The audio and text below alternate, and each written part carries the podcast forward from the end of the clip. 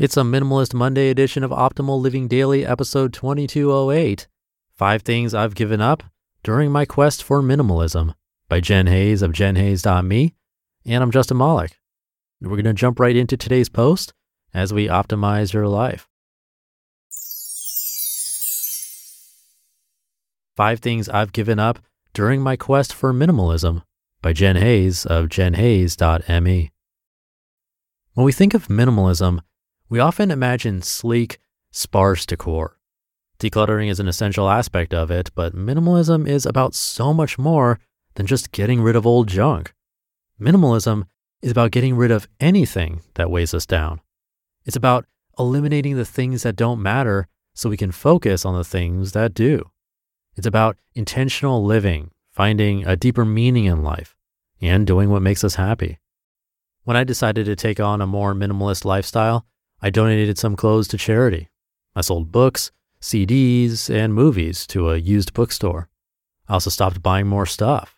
I'm currently on a three year spending ban. It's freeing to know that my life and my level of success are no longer tied to meaningless material objects. But those objects are not the only things in my life that weigh me down. There are plenty of other things that can feel heavy in our lives disappointments, financial problems, and the expectations of others, to name a few. On my quest toward living a more minimalist lifestyle, I've decided to give up five things that have become too heavy. Number one, debt. Of everything in my life that weighs me down, my massive student loan debt is the heaviest. I work hard and live extremely frugally so that I can pay my loans off in full by 2018. Debt is heavy because it takes away our freedom. When we're in debt, our time isn't really ours. Our money isn't either. We work hard and give almost all of that hard earned money to creditors. We don't get to enjoy the money that we worked so hard for. Number two, others' expectations. Getting out of debt isn't easy. It requires hard work and sacrifice. Your friends probably don't understand. They probably think you're crazy. They might think that you should extend your debt payments so that you can live a normal lifestyle. They might encourage you to travel, buy a house you can't afford, or buy a new car that isn't 20 years old. This is what everyone does, right? Wrong. It doesn't matter what other people think. They aren't the ones who have to live your life and pay your bills. What matters is what you want. If you want to be free of debt, it's time to let go of the expectations of others. Number three, unhealthy habits. Bad habits can become heavy when they start to affect our health or our wallets. Whatever your vice, how is it affecting your life? How will it affect your future? If you want to live a healthy, happy life, you have a much better chance of doing so if you cut out whatever unhealthy habits you've acquired. It might be overeating, shopping, complaining, binge drinking, smoking, or an addiction to your iPhone. Everyone is different. Most of us have at least one or two unhealthy habits we could get rid of in order to live a happier, lighter existence. Number four, time wasters. How much time do you spend doing things that provide no value to your life? If you started taking the time to truly evaluate this, you'd probably be surprised to find that you waste a lot more time than you realize. Just five minutes on Facebook can easily become a half hour. When I decided to live a more minimalist lifestyle, I decided to stop doing things that I feel are pointless. I'm not glued to my phone 24 7 anymore. I don't paint my nails very often. I don't spend 60 minutes taking surveys to earn 10 cents.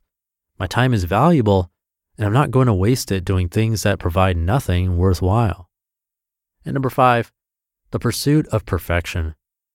Time is a precious, limited resource. We only have so many hours in the day to get things done.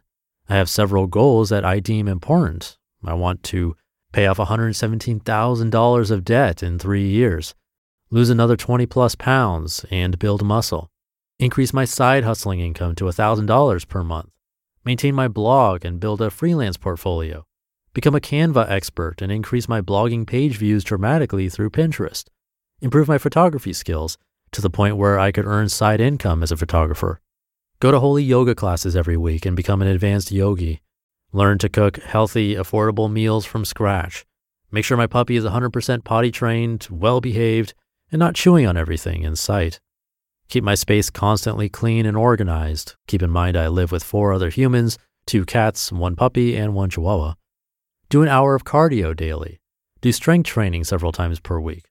Go on long walks often. Spend quality time with my husband. Get together with friends regularly.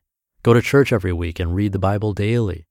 Attend Financial Peace University classes weekly. And volunteer more often.